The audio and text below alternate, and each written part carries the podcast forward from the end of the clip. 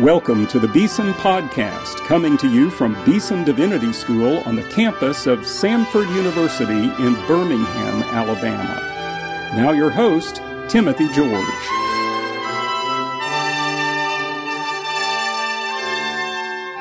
Welcome to today's Beeson podcast. Today I have the privilege of talking with Dr. J. Todd Billings. Dr. Billings is the Gordon H. Girard Research Professor of Reformed Theology at Western Theological Seminary in Holland, Michigan. Welcome to the Beeson podcast, Dr. Billings. It's great to be with you.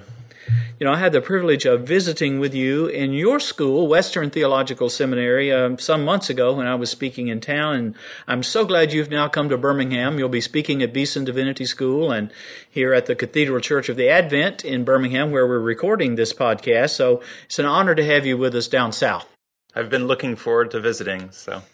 Now, tell us a little bit about yourself and your background. I thought it was interesting that you began your Christian life as a Baptist and have, let's say, evolved, is that the right word, into the Reformed Church in America. Talk about that pilgrimage. Yeah, well, I'm tremendously grateful for my Baptist roots and my Baptist upbringing.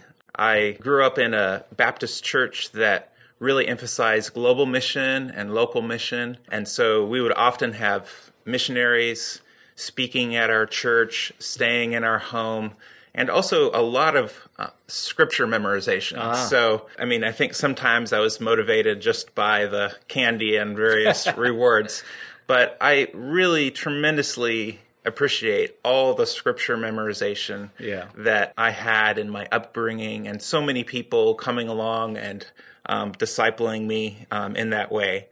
I think that the pressure point for me came, especially when I went to college, and I went to Wheaton College and discovered more about the broader Christian tradition and also just the roots of things like the Apostles' Creed, the Nicene Creed, and we never said creeds growing up, and I didn't see anything particularly to object to, though, you know, the descent into hell sounded pretty suspicious. I found my faith really growing as I found out about these broader aspects of the faith. But at least in my particular Baptist church, I know different Baptist churches are different, but we had kind of a tradition of non-tradition. If you say the word tradition or Christian tradition, it's almost always used in a pejorative sense. So, you know, there's the Word of God, and then there's traditions which inevitably distort the Word of God. But I found myself in a place still valuing the Word of God and the preaching and the emphasis upon mission, but also finding that some traditions actually were helpful in helping me to dig deeper into the Word of God. And I had friends who grew up even in my Baptist church who, some of them went away from the faith in different directions, and I felt like actually some guidance from tradition is a really, really helpful thing, that we can't even be biblical on our own, that we need, in a sense, the best of the tradition of the church in order to do that. So I really came to be at home first in Presbyterian and then the Reformed Church in America. There's not too much theological difference there, in that there's a connection to the historic church, to the Nicene Creed, to the Chalcedonian confessions about who Jesus Christ is. And there's a connection to historic creeds from the Reformation, but there's also a sense that we are always reading Scripture anew. The Spirit is still speaking. And so Scripture is the final authority. Scripture is the source, but we're not just completely left on our own as we approach Scripture. So that's kind of why I ended up with that pilgrimage. Say a little bit about your academic pilgrimage. You were at Wheaton College, then you went to Fuller Theological Seminary for your Master of Divinity, and then on to Harvard Divinity School for your doctoral work. So that's an interesting pilgrimage. Kansas Baptist, Wheaton College, Fuller, Harvard. Yeah, it's not a very well-trod path. When I was at Wheaton, well, there were a number of reasons of why I ended up going to seminary and to Fuller, but one of the big ones was just my love for cross-cultural ministry that I found when I was at Wheaton. I did a 6-month internship in Uganda, working with the Church of Uganda, the Anglican church there. And I was planning at the time of probably going on for a PhD in philosophy, but it was actually, there were so many beautiful things about the church there, but then there were also problems, like theological problems that I came across in ministry. And it occurred to me, there's nothing that I could commit my life to that would be both more of service, but also just intellectually stimulating than reflecting for the ministry of the church. Mm. And so that's what led me the direction of seminary. And after looking at several seminaries, I ended up at Fuller. I worked very closely with John Thompson, who's a Reformation historian, and also with Miroslav Volf, who was there at the time. I was his TA and worked with him quite a bit. So after being there, I was still actually interested in possibly going back overseas, but with a PhD. So I decided I'm going to go ahead and do my PhD. And it was really an Anglican scholar named Sarah Coakley who drew me to Harvard. And it was the combination of just a very sharp analytic mind and thinking through theology and systematic theology, and a great love and respect for especially the ancient Christian tradition, so the Church Fathers and those things. Now, one of the themes in your scholarship, I think this maybe came from your work as a student at Harvard, particularly on John Calvin, related to the question of union with Christ. What does that term mean, union with Christ? Well, it's a term that gets at a central feature of Christian identity, who we are as Christians. Are we just people who believe in Jesus, and because we believe, we're going to heaven someday, but that's just sort of an aspect, a small aspect of who we are? Or is it a richer vision like we have in the Apostle Paul, where our very identity is to be adopted children of God, united to Jesus Christ by the Holy Spirit, and that identity actually frames the gifts we receive in the gospel, frames justification and forgiveness and the new life and sanctification that we receive in the gospel. So it's, in many ways, it's a big category. It's a broad category that includes so much about the gifts we receive in salvation. But ironically, it's often a missing category, I think, in the Christian community as well. We sometimes just want to go straight from, we have faith to you have forgiveness, so that means you're going to heaven. But the question is, who are we? Mm. Who are we in the meantime? We're people who have been united to Jesus Christ, his death and resurrection, who have been united to one another in the body of Christ, who have been adopted, Paul says, but we're awaiting our adoption. And so I think it's been enriching just even to my own spiritual life to dig deeper into those biblical images related to union with Christ. And giving a more dynamic sense of what it means to be a disciple of Jesus Christ. I remember reading Paul with that question in mind, and all those prepositional phrases, in Christo, over and over, I don't know how many times, but dozens, scores and scores of times. He uses that as a central motif. However, some people get very nervous with that kind of language, and particularly with reference to mysticism, which is another big term. We could spend a whole podcast talking about what is mysticism, but there are dangers, I'm sure, with some forms of mysticism. How would you respond to that question about union with Christ and mysticism? Yeah, well, as you said, the term mysticism is used in quite a few different ways. John Calvin himself speaks about a mystical union that we have with Jesus Christ by the Holy Spirit, and that, in a sense, our core identity becomes united to Christ in this sense. But I think that that Calvin has some good instincts here, that mysticism does not mean just in our head or having some elaborate experience that has nothing to do with the life of the world. For Calvin, as he unpacks this union with Christ, it is always connected to love of neighbor, communion with others. This is one reason why he did not endorse a private celebration of the Lord's Supper, because in order to have koinonia or communion with Christ, you have to have communion with one another. You can't just have this, sole monastic united to God in this separate experience, but much more this experience of union with Christ by the Spirit is connected to the community, is connected to love of neighbor, and even love of the most vulnerable. Yeah, in the 19th century, a lot of Calvin scholars were concerned to find out what's the central teaching, the central dogma of Calvin's theology. Yeah. And many people proposed, and many people today would still say, I think, it's predestination, it's election, the sovereignty of God, something like that. Yeah. You seem to zero in on union with Christ, but certainly not to the detriment of these other great themes. Can you say how they are organized or balanced in Calvin's mind and your thinking? Yeah, well, I think that union with Christ is central, but it's not a central dogma in the sense that he comes up with this doctrine of union, and then he deduces everything else from that central dogma. And likewise, Calvin definitely does not come up with a doctrine of providence and then deduce everything else from that, or a doctrine of predestination and deduce everything else from that. He's very exegetical in his approach.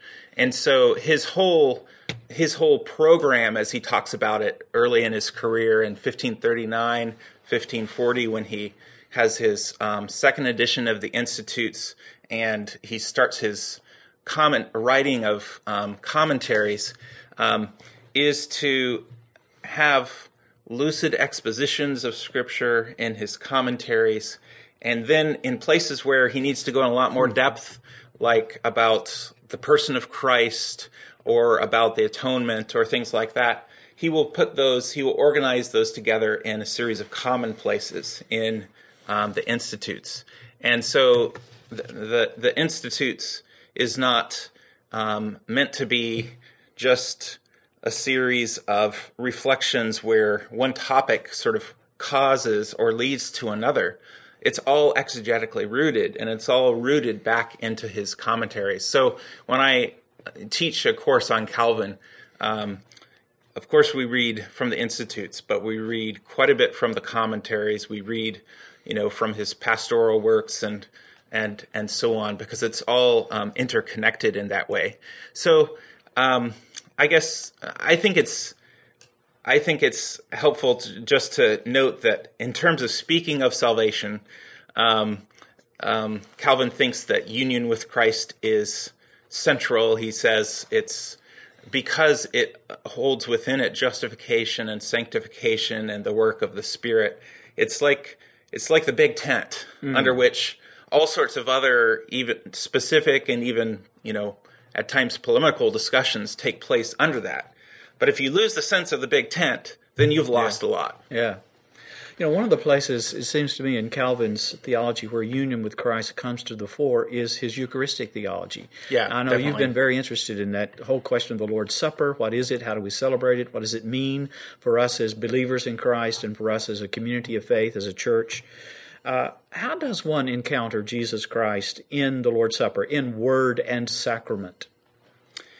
Yeah, I think that for Calvin, Jesus Christ has promised to be present in word and in preaching, and it's the same word who is present in a sense, a sacramental form in the sacraments of baptism and the Lord's Supper. And so the underlying logic of what holds it together is union with Christ.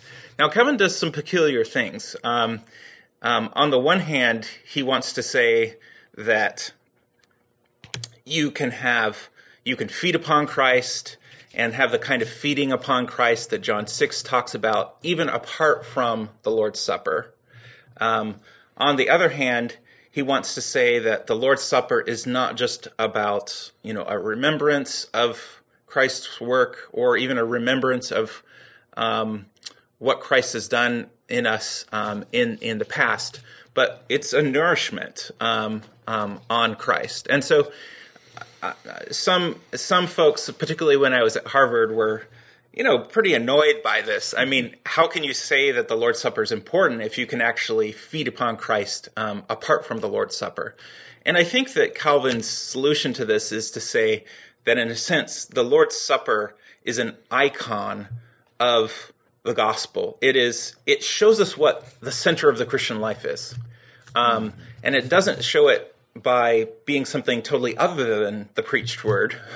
No, rather, just as the preached word, it holds forth Jesus Christ to us, crucified and raised by the power of the Holy Spirit, and leads us into this union with this same Christ. And so there's a sense of in which the Lord's Supper involves a celebration and a recognition of both forgiveness of sins and new life, both justification and sanctification. And, preaching should involve that as well. And so it's a way in which God has actually provided an instrument for bodily creatures like us to know of God's covenantal love. And, Calvin thought that even before the fall, there were sacramental signs that in the tree of life, that God gives the tree of life because he says bodily creatures like us just won't be convinced of his love unless we have bodily signs. And so then when we have the Lord's Supper in the Christian life, it's a restoration of that relationship we've had in Eden, and even higher than that, since Christ is the second Adam, and higher, it's a feeding upon life itself in Jesus Christ, who is the temple and is light, and all these biblical images center in on Jesus Christ, and union with Christ points like a funnel toward how to access those biblical images and how to feed upon them, in a sense. We're Americans, and so we're interested in everything that's utilitarian and pragmatic. And the big question when we think about something like the presence of Christ in the Lord's Supper is how? How can this be? How does this happen? What are the mechanics of it? Well, Calvin doesn't really fully answer that, maybe to our satisfaction, but he gives a stab at it in an interesting way. I wonder if you would comment. In Book 4 of the Institutes, he has this language about our hearts being lifted up into the heavenly sanctuary, and they're communing with Christ. There is a real spiritual presence of Christ that it happens in this way by the power of the Holy Spirit. Right. Say something about how do we talk about that? Yeah, I think the first thing to say, like you mentioned, is that it's a mystery. But some of the question is it a biblical mystery? Is it a mystery that brings us deeper into the biblical narrative? And I think that some of what Calvin is getting at several things. One is he doesn't want an emphasis upon the real presence of Christ at the supper to lead to us being fixated upon objects. So we're just fixated upon the bread, we're fixated upon the cup. In fact, he thinks that if we're not paying attention to other people, then we're missing the point. If there's a sort of high point in Calvin's Eucharistic theology when a congregation celebrates, it's actually much more in the table fellowship and the sharing with one another, the koinonia of the bread and the wine that we share in Christ as we share with one another. But this sharing is also one that it's of Jesus, who is in heaven. He has gone before us. What do we know about heaven? Well, the main thing we know is that Jesus is there. And if we are to long for heaven and to ache for heaven, we need to orient our affections upon Jesus. Now, at this point, I'm riffing more on Calvin than just going with Calvin. But there's certainly a sense in which, as the Reformed tradition and Calvinist tradition develops this theme, there's a real sense of ache and anticipation for heaven that comes alongside Calvin's view here. In fact, I mentioned in a book I have coming out that the Song of Songs becomes one of the most preached upon texts in a lot of Reform circles with the Lord's Supper, that this is a foretaste of the foretaste of the wedding feast, of our beloved, of our spouse. And so I think that there's a way in which, on the one hand, what Calvin says about our hearts being lifted up to heaven, it teaches us something about heaven, that heaven is going to have bodies, it's going to have other people, it's not just ethereal, and it's going to be centered on Jesus. But then also with the lifting up to heaven, it gives us a sense that we are in an in-between time, you know, that we pray, your will be done on earth as it is in heaven. We're not there yet. And so it does give us, I think, a proper both delight and ache. The Lord's Supper should make us hungry. It should nourish us, but also make us hungry. And so, so I think, you know, from what I've said, Calvin would, you know, explicitly agree with some, and some of it I'm sort of riffing off of, and that you've seen and that you see developments of later in the Reformed tradition. But I think that's actually a really rich way to speak about the Lord's Supper. You mentioned your new book. It's titled Remembrance, Communion, and Hope, brand new from Erdman's Press. So can you say a little bit more about it? Yeah, the book is centered around a wager for congregations, especially for leaders of congregations. And the wager is that a renewed theology and practice of the Lord's Supper can lead to a deeper embrace of the gospel itself. Now, you know, I'm using a lot of theological words there, and, you know, it may just sound like I'm just trying to convince people, oh, celebrate the Lord's Supper more often and everything will be better. That's not what I'm saying, though I think actually a more frequent celebration for many congregations would be a very good thing.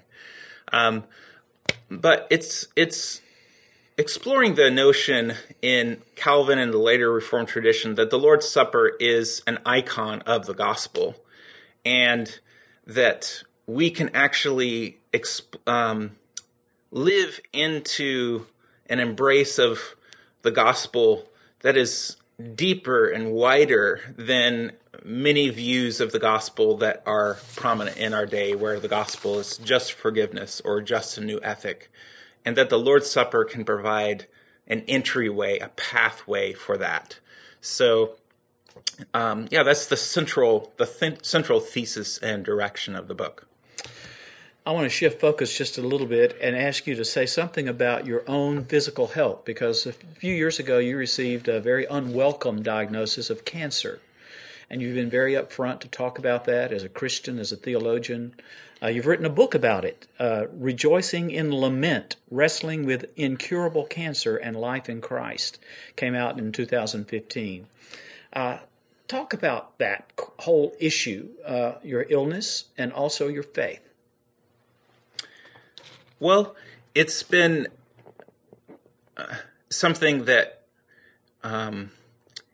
as I have come to terms with my illness, which puts me in a fairly unpredictable situation, it's an incurable cancer. I'm tested every 3 months. I'm still on chemotherapy, though at this point I'm on a lower regimen of chemotherapy than I was before, just trying to keep the cancer numbers stable. But I've tried to use this as an opportunity to explore for myself and for others in ministry how Scripture speaks into situations like this, particularly suffering that doesn't seem to make sense. This cancer didn't come from anything I ate or was exposed to, or it doesn't seem to be retribution for anything I did. It's inexplicable in that way. Yeah. And in some ways, it would be a lot easier if there was an explanation. And I certainly went through a phase where I wanted somebody to blame, even if it was just myself. That would be easier than just to have it as an open question. I think one thing I'm convinced of is that cancer patients, others who are suffering from illness, those who are dying, have much to teach the rest of the Christian community. And we often pray for people when they go into the hospital, and we should. But rather than just praying for them to leave the hospital, in a sense, we should be praying that the Spirit is active through them and is even speaking through their weakness, because God likes to speak through situations like this. And I've been really ministered to as I've gotten to know others in the cancer community, others who have died, as I've walked the path with them. And in our society today, we tend to push death to the sidelines. I mean, we have it on the newspaper headlines and in movies and the like, but it's not a real-life, concrete experience that reminds us on a daily level, yes, I will die, yes, you will die. We tend to live as if we don't have these limits. And I think that's a loss. That's a loss, actually, for our faith as well.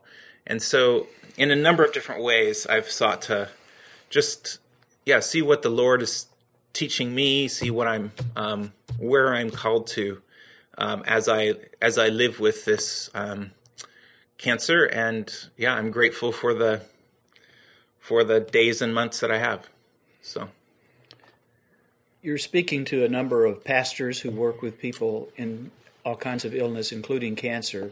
If you could say one thing to pastors about how they can best shepherd others who suffer from cancer and other kinds of diseases we have no control over in some ways, what would you say to them? If I could say one thing, I think it would be that the cancer patients and others suffering from serious illness don't need their illness explained. They do want people to go along with them. They do, I think, really long deeply to hear the words of Scripture, especially the Psalms.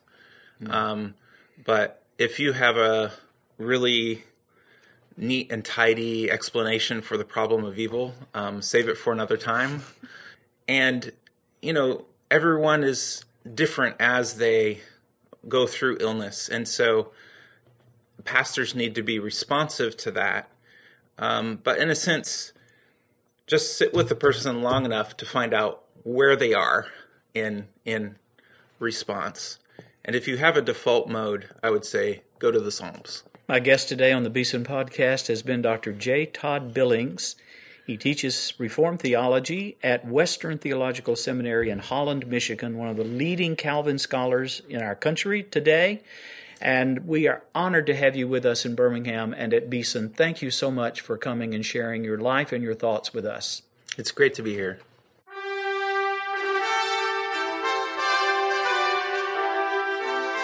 You've been listening to the Beeson Podcast with host Timothy George. You can subscribe to the Beeson Podcast at our website, beesondivinity.com. Beeson Divinity School is an interdenominational evangelical divinity school training men and women in the service of Jesus Christ. We pray that this podcast will aid and encourage your work, and we hope you will listen to each upcoming edition of the Beeson Podcast.